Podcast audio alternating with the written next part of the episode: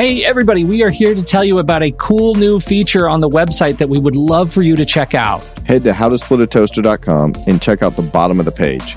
You'll find a box floating there that says, quote, ask Seth and Pete, close quote.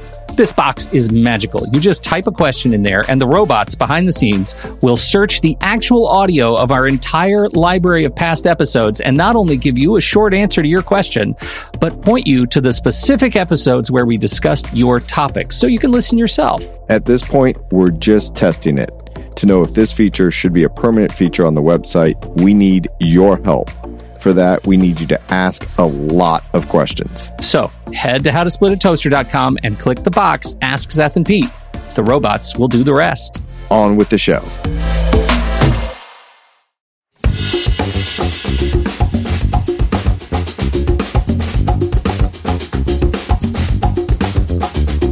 Welcome to How to Split a Toaster, a divorce podcast about saving your relationships from True Story FM. Today, we're cleaning out the toaster.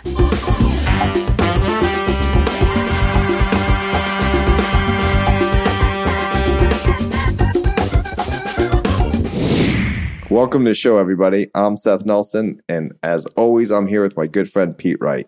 Today on the show, we're talking about stuff. No, not equitable distribution. We've done that already. Today, we're talking about clutter, about organizing the stuff of your life that happens during and after your divorce.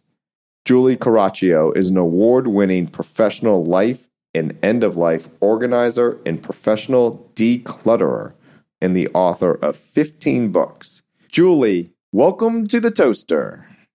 Thanks so much for having me. I'm excited to be here.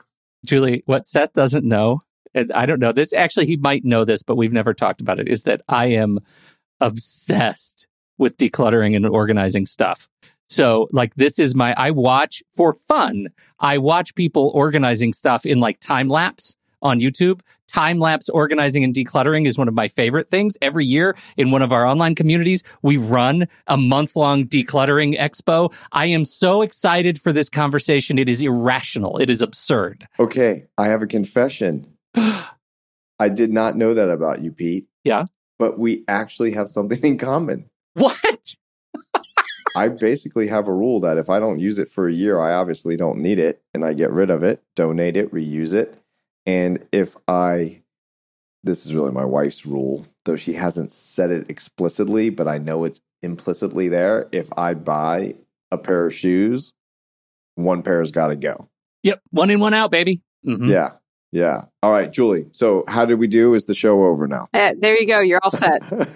You've created two rules. You're good. This is so great because we're talking about divorce and decluttering. And we've never, ta- when we talk about stuff in the context of divorce, we're always talking about splitting it. We never talk about what the hell you do with it once you've got it. Yeah. so that's what we're going to talk about today, Julie. How would you like to start? I have, I have a bullet list that I'm very excited about checking things off. But I, I cede the floor to you. Where do you start this conversation when you're talking about divorce and decluttering? Well, honestly, if it was me, I'd start it before marriage. But, you know, that's Okay, a whole other excellent. thing. But, you know, you have to start it immediately. You know, I've worked with people who have, as you could like the name of your podcast about the toaster, who have split everything and they're in the lawyer's office.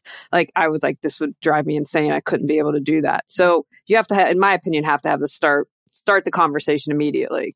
Because that's time, you know, especially if it's a contentious divorce, it's going to show up in the stuff, right? because you know whatever happened and then i'm taking the toaster i'm taking the vacuum cleaner whatever it is and it can get really awful We've always talked about who gets what.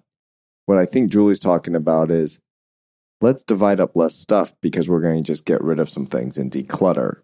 But I had a case many, many years ago where I was the mediator. Neither party was represented. And they started saying, I want this, I want that for personal property. And they already had their list. They just didn't say who wanted what. It was the whole list. And literally, I'm just a simple guy. I gave the guy a blue highlighter.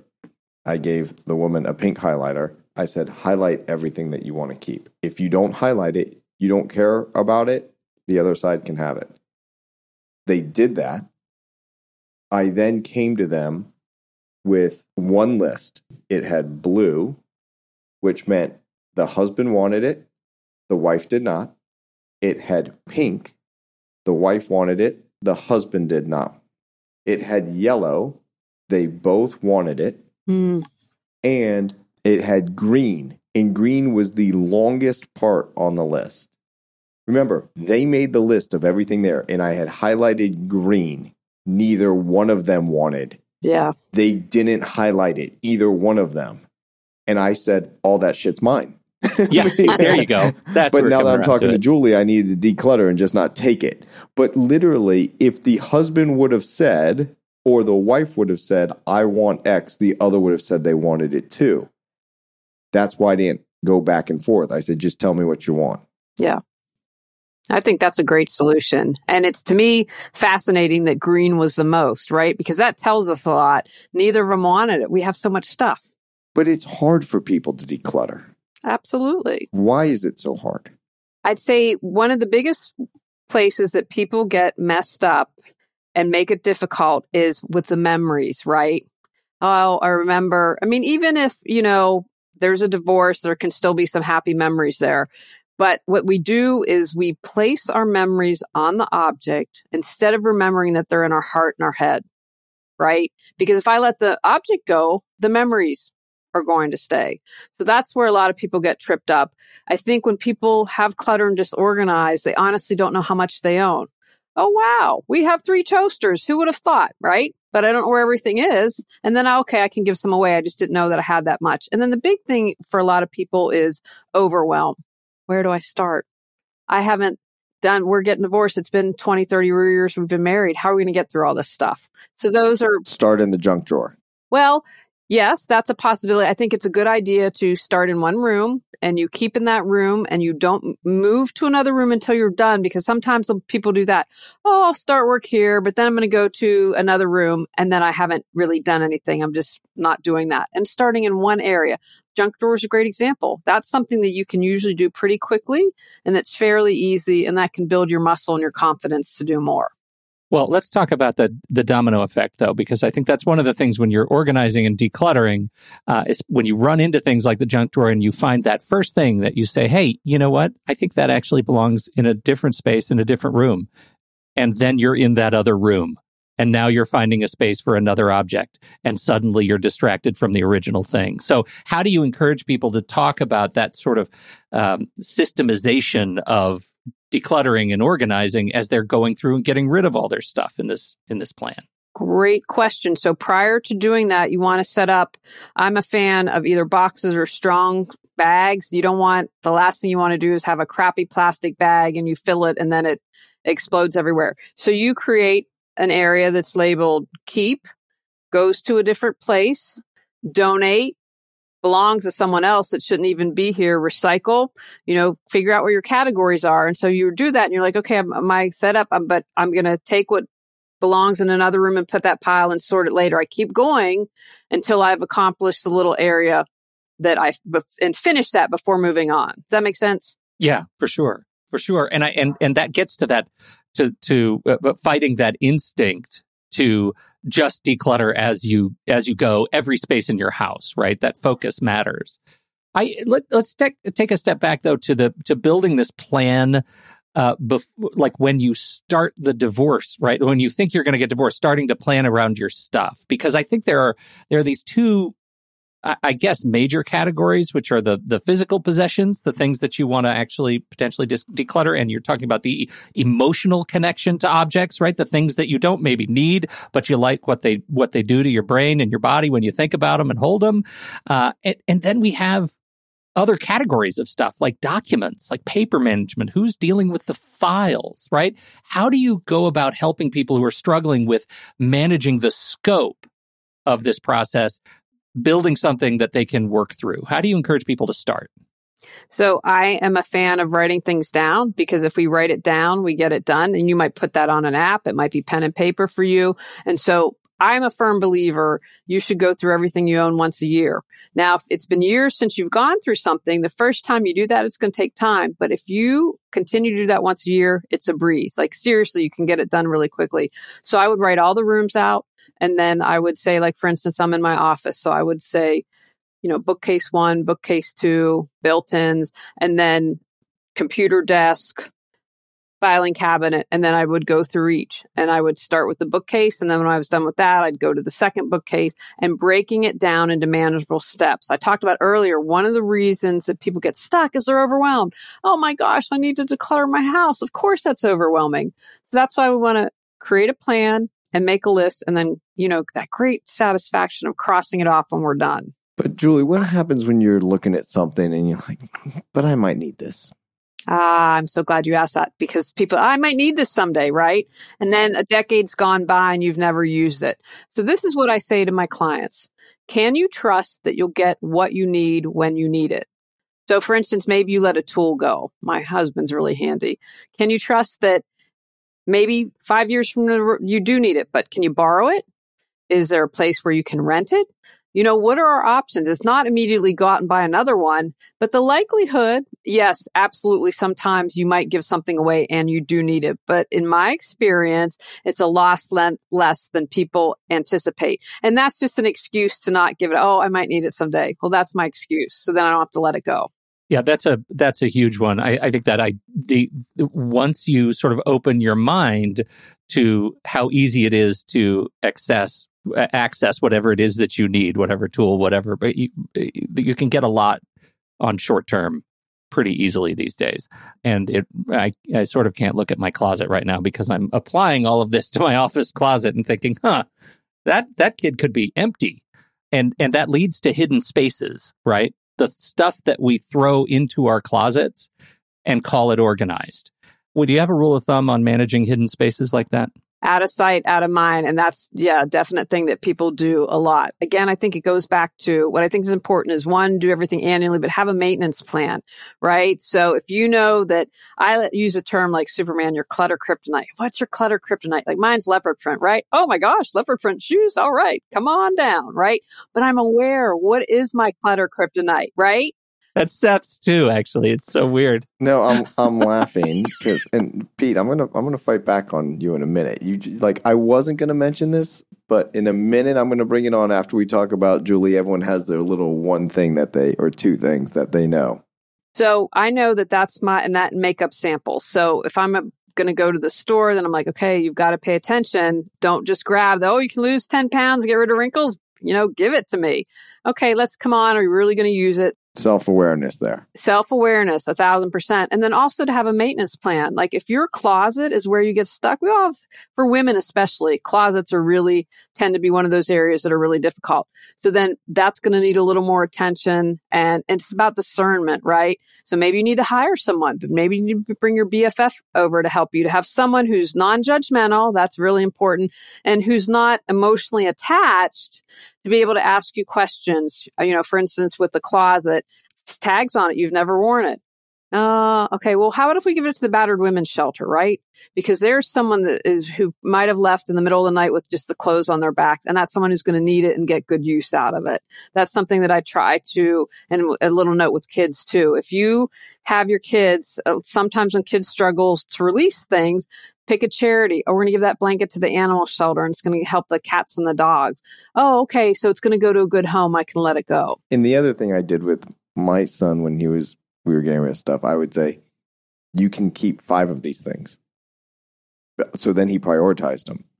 Of course, then I had to negotiate, okay, it's seven, but it wasn't, do you want to keep this one? Yes, no. Because it's always yes. And, and to your point, it was like, oh my God, my friend gave that to me for my fourth birthday. You know, whatever the case may be. But when you said you're, you're only allowed to keep so many, then they started prioritizing. That's great. And it's important, start them young right? Because then that helps them understand. Because if we keep everything, if everything has value, then nothing does. And so that's teaching them discernment and what's important.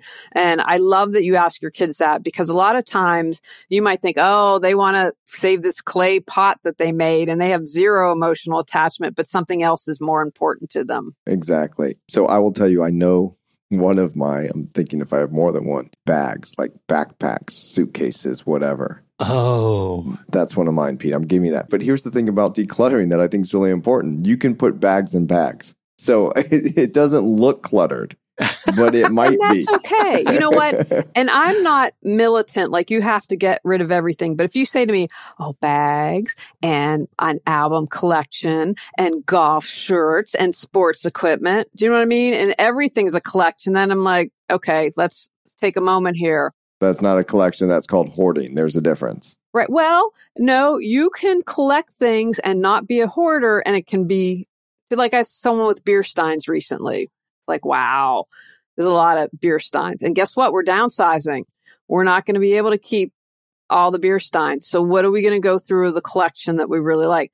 Have your bags. But again, I'm going to say go through them every year or go through them every two years. Here's a hypothetical. Okay. it's spoiler, it's not hypothetical. what happens if someone keeps on to things and they're cluttering, but they're disguising it as artwork? So let me just give you an example. If someone had a bunch of old electronics and they No, put I them on their this- wall. look at look at the back of Pete's. Ah, okay. That's that's uncool, man. That's Is that uncool. cluttering I was or is also that art? You know what? I don't think it looks clutter for honestly from what I see. He's created something bless you. You know, uh, uh, for me, it's a tad bit visually overwhelming. I'm super visual. It's a, I'm going to not lie. It's, it's Yeah. a little overwhelming for me, but I don't think, you know, if he enjoys it and it brings him joy. Now, if every square part was covered, again, like if it's his office, you know, who has to be in there? my space is is a representation of my personality and I might be a little too much for other people too. I get that. I recognize that. That's fine. No, but I, I think it's an important distinction though, because that's why I was saying is that is I actually think it's really cool that Pete has all that stuff on his wall. It's not what I would like, but I know Pete and it does represent him. Right. And so that makes sense to me. I'm just really pulling your chain there. But I think, like to your point, Julie, like when you have beer steins or whatever, and it just takes over everything. And remember, you have to maintain all this stuff. You have to dust it, and you have to like, well, I hire a cleaner. Okay, but then you're going to have to pay to have all that stuff dusted. And you know, when I talk about decluttering, it's more than just the physical stuff. And so they've done studies like if you have a messy desk, people don't trust you as much, you might be passed over for a promotion. So all the stuff in your space space is affecting you mentally, emotionally on all levels. I'm glad you mentioned that because that was going to be my next question. I am physically uncomfortable if I am in a house that has a lot of stuff. Mhm. Mhm. I might like the person immensely, but when there is like little tchotchkes everywhere, it's like just fucking overloading on me. Yeah. And but if I'm in a house where it's like minimalist and the counters are clean and there's not much on there, like one friend of mine, I went in there, I'm like, oh my God, I love your house and the way you've decorated it. They started laughing because they said, My mother comes over and says, You can't afford furniture because there was so few spaces. But it just felt so good to me. Well, everything's energy, right? And so all the stuff is taking up, and they talk about in feng shui, like if I had just gotten divorced, I would want all new things. I would want, I wouldn't want the stuff, right? Because it has the energy of that relationship. And I'd want minimal stuff to bring in, whether it's a new job, a new relationship into your life. If you have clutter, that's that stuck, stagnant energy. You can't welcome in new experiences. Yeah, but what I find, Julie, is in the divorce process is one, people feel like something is empty anyway. And then if they don't have much stuff, it's even more empty. And I think they're battling that. But what are you trying to fill? Like so when you collect in feng shui, they talk about this. What you collect reflects what you believe you're missing in your life. So I would be really interested, like you get divorced. Okay, what is it that you started to collect, right? Okay, you could say love, whatever, but I think also you can be like an archaeologist and dig a little deeper and what's going on here. You know, you can't expect someone else to fulfill your needs. You have to do that on your own. And when you are happy and whole, then you can bring that into your life. So it's about self examination and knowing yourself. And I will tell you from the family law attorney, divorce attorney perspective, we hate talking about personal property.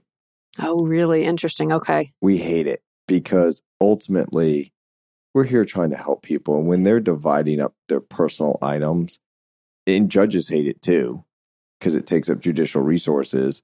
And even in court, when you're arguing in Florida, check your local jurisdiction, it says sentiment or the sentimental value is a value that can't be put a price on it, but when a judge is deciding who should get the item, they can do that. So judges hate it. I mean, they will make quick decisions like that. Lawyers hate it because you're paying me all this money to divide up stuff where you can just go buy it. Right, Right. right. Um, and it's always the very last thing to talk about in a settlement agreement. And it's always like the last thing, and we have nothing left to trade. And you're dividing up $3 million worth of real estate in 401ks and IRAs and brokerage accounts and kids' college funds. And we did a parenting plan that was complex because someone traveled, but they wanted to have 50 50. We're doing all this stuff. We make all these trades. And then it comes down to the toaster, and we have nothing left to trade. And it blows up the whole deal. Derails everything. So do it early. Don't wait. Do it early and and don't become attached. It's just stuff, right? What did I talk about earlier? Can you trust that you'll get that toaster after the divorce? Can you let it go? And you know, decluttering is about letting go. Whatever it's relationship health clutter, it's letting go. I feel like this is this is going to be my model. I'm going to look at my house. I'm going to walk through my house and I'm going to make a list of the stuff that I would want to grab if my house was on fire. Right? And then everything else really could go. What is the most important? Like, okay, I, it's fair. There might be a tier two of stuff Right, that, right. that I'd like to keep. when but- the but fire's only in the kitchen. Yeah, the fire's in the kitchen.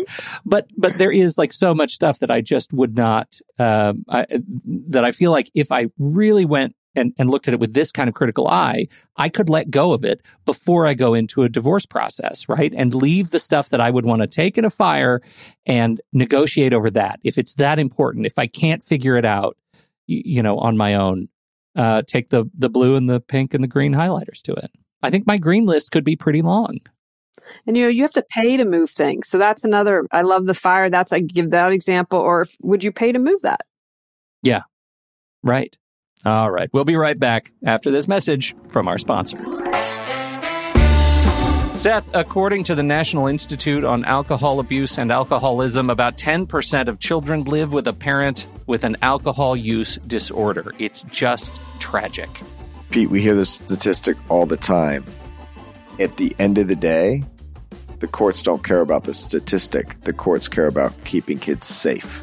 And when I mean safe, I mean safe from a party who truly suffers from an alcohol disorder or is being wrongly accused of having alcoholism or some other alcohol disorder. It's easy and it saves you money. Instead of he said, she said, there's SoberLink. SoberLink is fantastic, and they are a fantastic partner to this show. So, what is SoberLink? SoberLink is a device. It's like a breathalyzer, but it is more.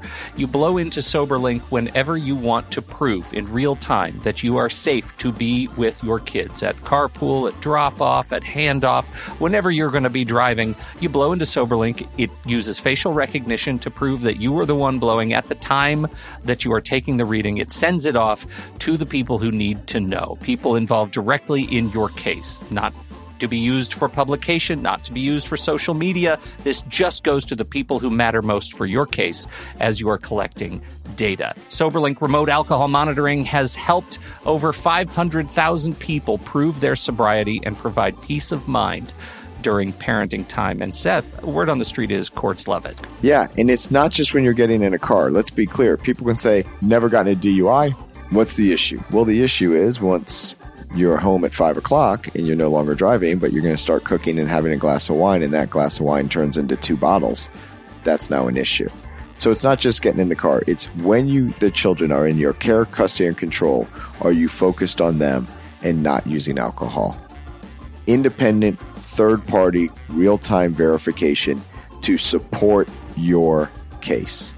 I haven't been drinking. Here's the proof. Those are the words that lawyers and courts love, but here are the words you're going to love. You can save 50 bucks off your device and get started right away at soberlink.com slash toaster. That's soberlink.com slash toaster. Thank you to Soberlink for sponsoring this show.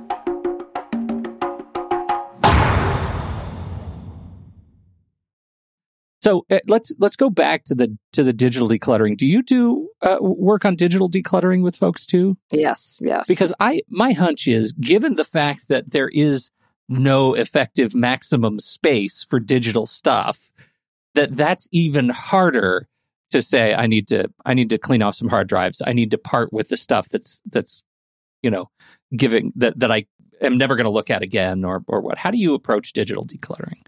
Again, kind of the same thing. I want people to think, what is this costing you? And I can like, oh, because all these electronics. Now it's great that you've, you know, made it into wall art, but how much space is this taking up? And again, it's, you know, even if we're not aware of it, it's like a drip, drip, drip at the back of our mind. You know, I have all this stuff. And again, like opening up space. What is it that you want to create in your life? If you have all that clutter, it prevents you from doing it. And again, it's about discernment and going, do you really need to keep those blurry photos? Unflattering photos. Why are you holding on to that? You've touched on a topic. You both did that. I was going to mention. So, one, photos is a big deal in divorce. Oh, okay. So, one thing I always recommend is immediately just make a second copy. Mm-hmm. And if it is an actual photo, take a good photo of the photo. Mm. So now you have it on your phone and it's digitally done. So those are the type of things that also get tripped up where people say, okay, you have to pay to get them copied and then you have to return and they don't trust each other and then wow. they're, they're okay. getting a third party to do it. So handle those photos early. Okay. But about digital decluttering, my mom kept everything. And I think she came by it naturally. She grew up with parents in the Depression and that's a huge emotional maybe i will not be able to get this 10 years from now. I'm holding on to it now. Yes. And when her father passed and her mom passed when she was young and then my uncle passed she got all of it. And there was like amazing things but there was so much and so overwhelming that it was getting like dirty or dusty or moldy. And so i'm not going to be able to go through it anyway. In one day and she passed two years ago but before that, she was going through and scanning all of these documents. And she goes, Look at how much progress I'm making. And me, being the asshole son, said, Oh my God, mom, that's amazing. So when you pass, I can just hit delete and not have to call a trash removal. Right. Yes. And she laughed. But the problem I had with it is there were so many letters, there was so much stuff. I wasn't going to have time to go through it. Right. So, like, what was I supposed to do with it? I have a couple thoughts. First, the young generations don't want your stuff. So, for people who are listening, give your loved ones peace of mind that they're not stuck with having to go through everything. That's where discernment comes in. Like, first of all, what's more important for me? Peace of mind, getting money, my time. That's where you have to start, or that's where I suggest starting because then that's going to help you determine your decisions. You're like, I don't want to go through 500 letters. You know what? I'm going to give myself two hours to go through these letters and maybe I'll pick a few that I can get in a frame or a shadow box or something that's important. So instead of having all the letters, just have a few. I like that, Julie. Just know, I like that you just say, there's a thousand letters here. I'm going to spend two hours I'm going to flip through and I might miss the key letters. Be- I don't have time to go through a thousand. I like that time frame aspect of it. Yeah, I think that that's really important. Well, I wanted to one thing that for for photos that I've done is uh, to get rid of. We have a digital frame which I love. We travel a lot, so they're all the travel pictures and they sit there, and that's something that I really like. But again, like it's with the letters and everything, it goes back to what's most important, and then you, it's about making a decision right? And then you just have to say, you know what? I'm going to trust that I'll get what I need. I'm going to trust that I made, I have kept what's most important to me, right? You don't make yourself crazy. Oh my God, I didn't get to a thousand letters. You know what? I saved 10 that I think were really good after this two hours. It's good. I'm going to trust. Right. And my kid's going to go through the 10 and save two. Right. Probably. Probably. Well, it, and it's even, it, it's made even more challenging when your photo library contains, you know, two, five, ten, fifty different shots of essentially the same thing because we all have cell phones and we all take pictures, a lot of pictures every time we push the shutter, right? And so like making making the conscious effort as you create those memories to save just the most special ones. Uh, is really important. I do want to recommend one tool that I love in my experience. It is the best photo scanner for your phone. It's called PhotoScan. It's the scanner by Google Photos, and it allows you to take really great high resolution scans with your phone through stitching together multiple different angles so it removes glare that's the most special Ah, thing okay. Oh, about this cool. lab so we'll put it in the show notes if you if you've never played with photoscan it's it's a really really great way to do it of course you know splitting your or, or duplicating your photo library making sure you have a separate hard disk that you can put all these documents on I wonder, I guess the less contentious the divorce, the easier it is to say this stuff. Like maybe you sit down before you split this and say, hey, what do you want to keep? What do I want to keep? What files are yours? What files are mine? Rather than making straight dupes, right? Because then you both have to go through all of the junk on your hard drives. Yeah, I'm going to disagree with that one, Pete. What do you think? Well, because it's contentious, it's so much easier from a divorce perspective. Just make a copy. If you want to go through it later, go through it later. I just don't want to argue about it. And there's so many things that's such a trigger for people. You know, the Harry Met Sally wagon wheel coffee The table, wagon wheel coffee Right. table. right? Yeah. uh, it's just like a trigger and you it's just so stupid right to me from a legal perspective it's stupid from the emotional perspective i get it right you're Yeah. going through emotional divorce you're going through a legal divorce but anything is just a landmine so that that's why i would say just make duplicates and go through it later at at some point I, I mean is there anything we've left out? We didn't talk too deeply about paper right? And i i, I think that's because we're maybe we're using less of it but i don't know. I've got a bunch of file cabinets i haven't opened in 15 years. I don't think we are. I think they thought the computer would change that, but it's been my experience that it hasn't. okay so how do you approach uh paper decluttering? Same way you approach stuff boxes and bins? Well, I want to sh- share a resource first because I see a lot of filing cabinets with this. It's called Manuals Online. And so a lot of people have these manual, right? I got a fan, I got to keep the manual for it. You're going to be able to find 99.99% of your manuals. And because those take up so much physical space, recycle the manual and then find it online if you ever need it. 80 20 rule with paper is really important. A lot of the stuff that people are keeping, they don't need to. And that's again something, when's the last time that you went through your filing? And it's really important to not be, in my opinion, super structured in your filing. Like I have an insurance file. Okay. It'll take me 10 seconds to flip through it. Auto, health, all that stuff's in there. I don't want to have auto insurance, health insurance. Like that's just more, it's easier. Let's just have an insurance file. What's this 80-20 rule on this i didn't understand that Oh, so we don't use 80% of the stuff we have. We only use 20% of the things that we own. got it Yeah. got it so focus on that 20 And I see that a lot with paper for sure. Yeah. Yeah. Yeah, again, because of our the, the curse of space, right? We have office, we put file cabinets in office, we keep everything. And I mean, scanning is an option for certain things. Like we just, I finally like, oh, I've got to scan. I need to get new glasses. So let's scan the prescription. So we have it. Then I'm done. And then when it's the new glass prescription, I'll delete the old one. Yeah, what I found helpful for me on important documents, I actually just take a picture of them and I have a favorites on my phone. There you go. Like literally, so I need your insurance card, photos, favorites. hmm Here it is. Yeah. We uh we my family we use the the important documents section in 1Password keeps them secure and encrypted and and I have a tag in 1Password that's called hashtag wallet and I know that syncs to my devices it syncs to my watch if I need any of the scans of any of those documents passports licenses insurance they're all right in one place and when we all know together where they are Yeah, we we should we should do 1Password in the show notes too, Pete, because that's Yeah. really a good idea. Good resource. yeah.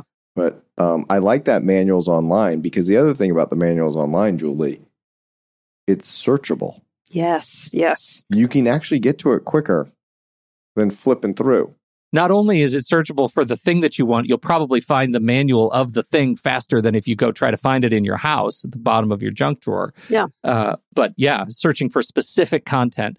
Um, and, and I would say largely for us, I think YouTube has replaced all of our need for manuals, right? If I need to learn how to to decalcify my coffee maker, I can Right. find that in 15 seconds on YouTube. Somebody's actually doing it for me. So yeah.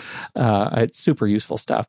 Let's let's talk just a little bit about the uh, more about the as we get to some questions about the emotional breakups. Right, you have a spouse who has way too much stuff that is affecting your marriage.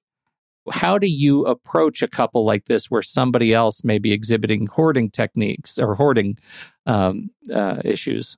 Well, I want to say, first of all, so if you are a hoarder, you need to work with someone who's qualified. I mean, you've got some mental health issues going on with that. But just in what I'd call everyday basic marriages, a lot of times one to the clutter and one's to the organized. So it's a common problem. So what I first tell people is let's start in the present moment. I don't care what happened in the past. We are a team. We're working together. It's not your mortal enemy. And a lot of times, you know, you've got to have a little bit of give on each side. Like if you're like Martha Stewart, I'm not like Martha Stewart that would drive me nuts if my husband did that. But I'd be like, I'd never want to pick up anything because I couldn't live up to that standard. So maybe someone needs to relax and someone needs to pick it up. So say that a spouse reads a lot maybe books or magazines and they're like oh my god the bedroom's a disaster. Look at all these books. Okay then let's just get a pretty basket and we can throw all the reading materials in it. Now you're gonna have to let it go that it's not alphabetized and super neat but it's contained and it's not clutter and you can rifle through and find what you need instead of making it super strict. So it's about finding that balance. That's a really good point about books. The other thing is they just get so dusty. Yeah. And and and I I laugh with you, Pete, but my parents had books forever, and they were so dusty as they got older. And I my father recently moved to an assisted living facility. I think his health is better because we don't have the dusty books. Yeah. I mean, that's the other, I'm glad you brought that up, but that's the other thing about clutter. It can uh, not only dust, but rodents and, you know, it's filth and it can attract all that gross stuff. I, I, I admit to being a, like I love books. I love books. I never found myself developing the emotional attach, attachment to the feel and the smell of the paper books, and so it was a very easy thing for me to migrate to digital books and uh, you know read on an e-reader or my you know, you know whatever I read on my phone, I read on my iPad, I read wherever. Uh, but but making that shift took an enormous cognitive load off of my out of my brain right? Not mm-hmm. thinking about where to put them how to organize them. It was incredibly liberating. Same thing with with um, media. I used to have thousand cds DVD, oh, wow. hundreds of DVDs, right? I'm I'm an entertainment guy. Like I just love my media, and mm-hmm. uh, getting rid of I, I, got rid of all of those, and you know I did the, the I captured them all digitally, and now I have a robust library I can access anywhere without the cognitive load, the friction of organizing collections that ultimately weren't the important part. Right? the The artifact wasn't important.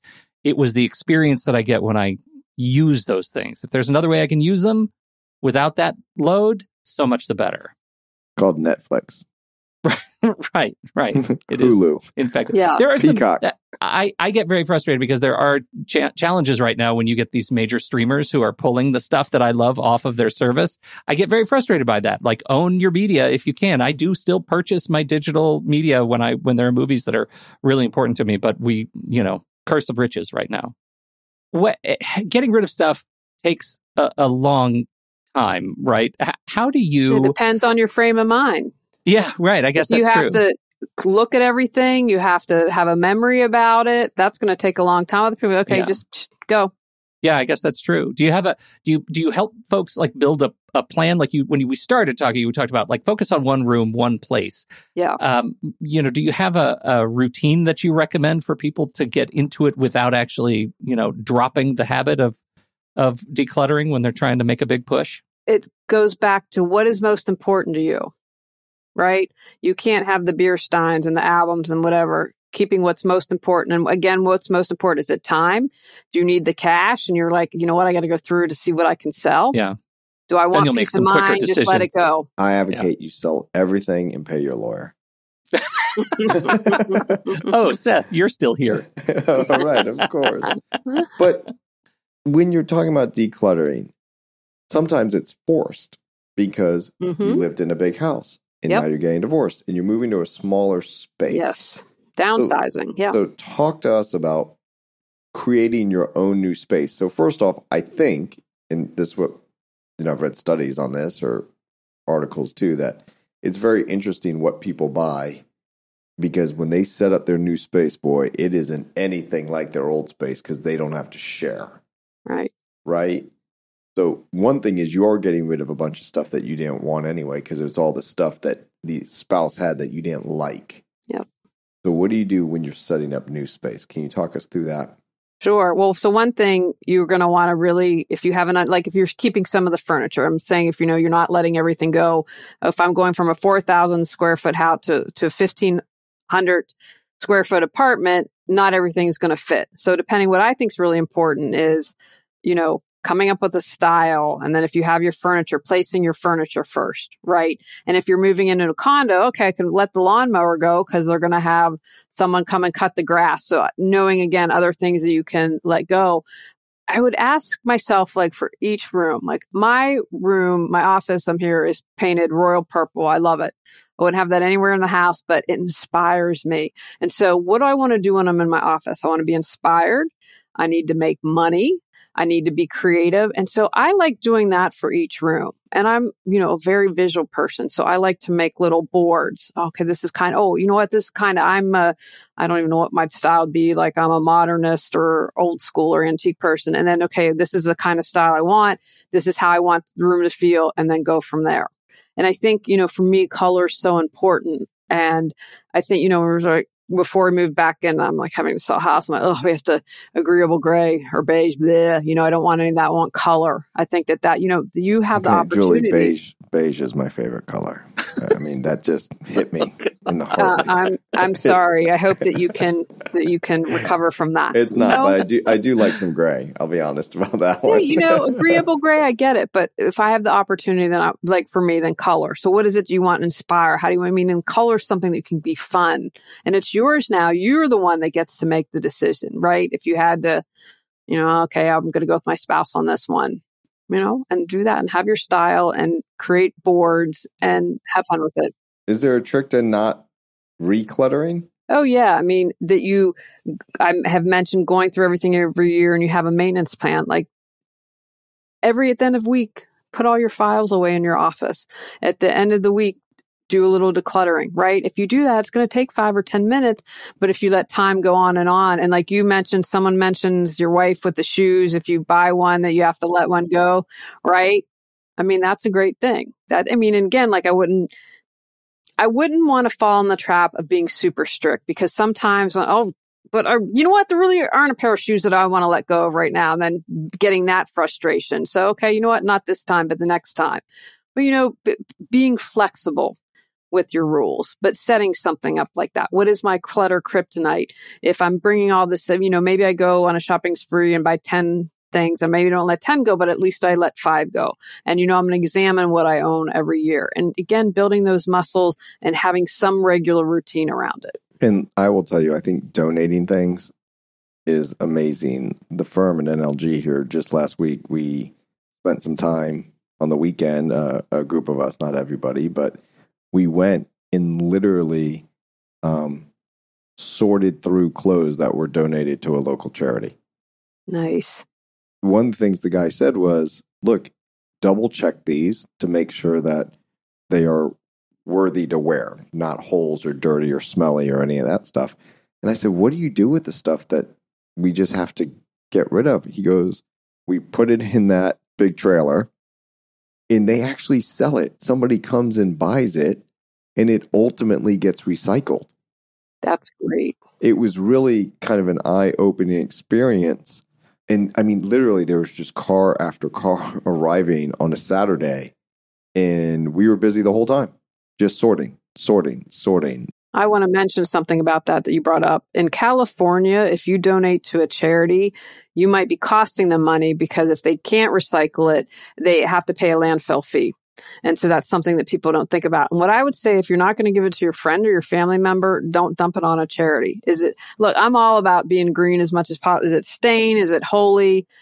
Okay, then maybe turn it into a rag or send it to the garbage because it is you know its life is over that's a good point yeah that's a, that's a good point we I, I know we have out here we have a, a responsible recycling third party uh, that actually takes every two weeks they'll take a bag of fabrics so you have shirts that you want to give away and they do the sorting and donating where appropriate but they have a whole recycling process but again that's here. And I know sometimes neighborhood to neighborhood, those options can be different. Yeah, absolutely.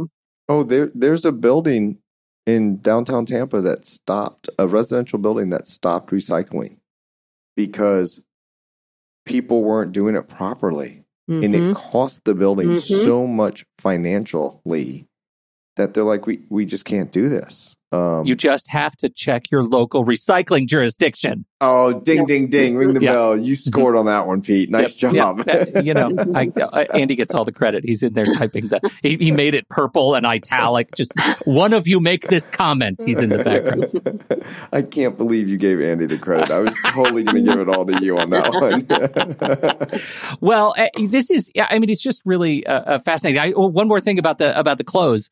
Uh, I, I'm a big fan of the hanger trick. I don't know where I learned it, but mm-hmm. I'm one of mm-hmm. those people where I turn all my hangers backwards. Yep. And when I wear something, I turn it back around. I turn that hanger back around. And then at the end of six months, anything I see where the hanger's still backward, I know I'm not wearing that. Whoa, whoa, whoa, whoa.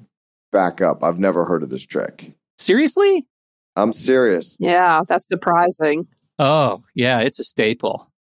So you go, you take your hangers, right?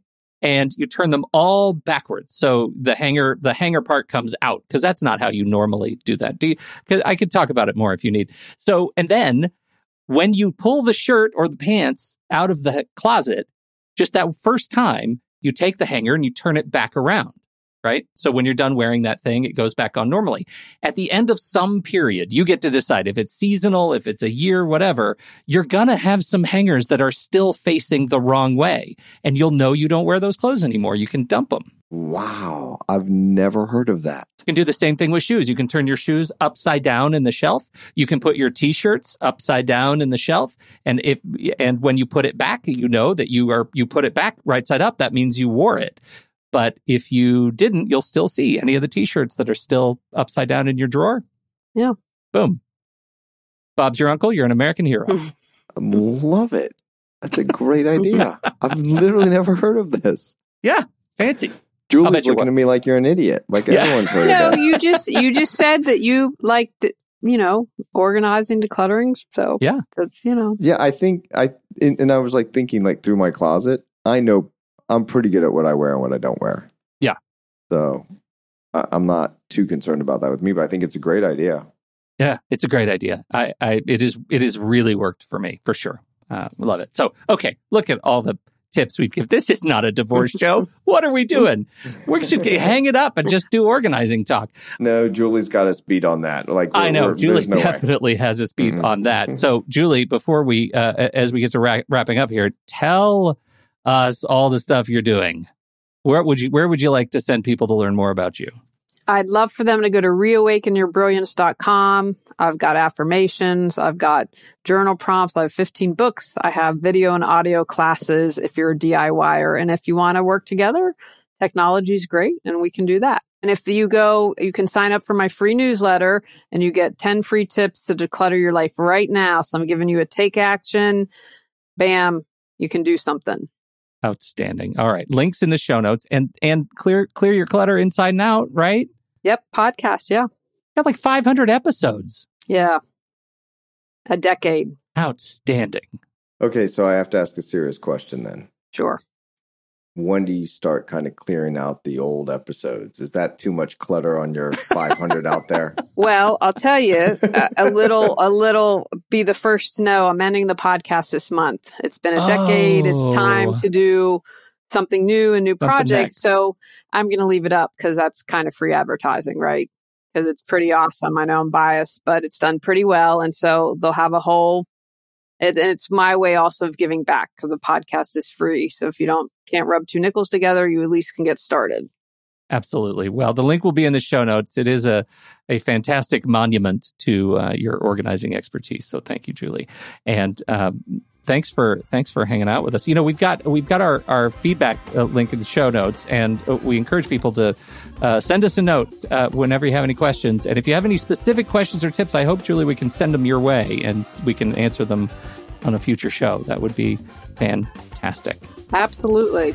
All right. This was great. Thank you, everybody, for downloading and listening to the show. We appreciate your time and your attention.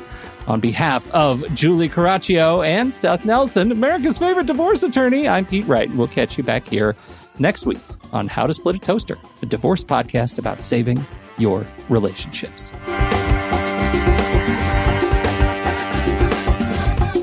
Seth Nelson is an attorney with NLG Divorce and Family Law with offices in Tampa, Florida.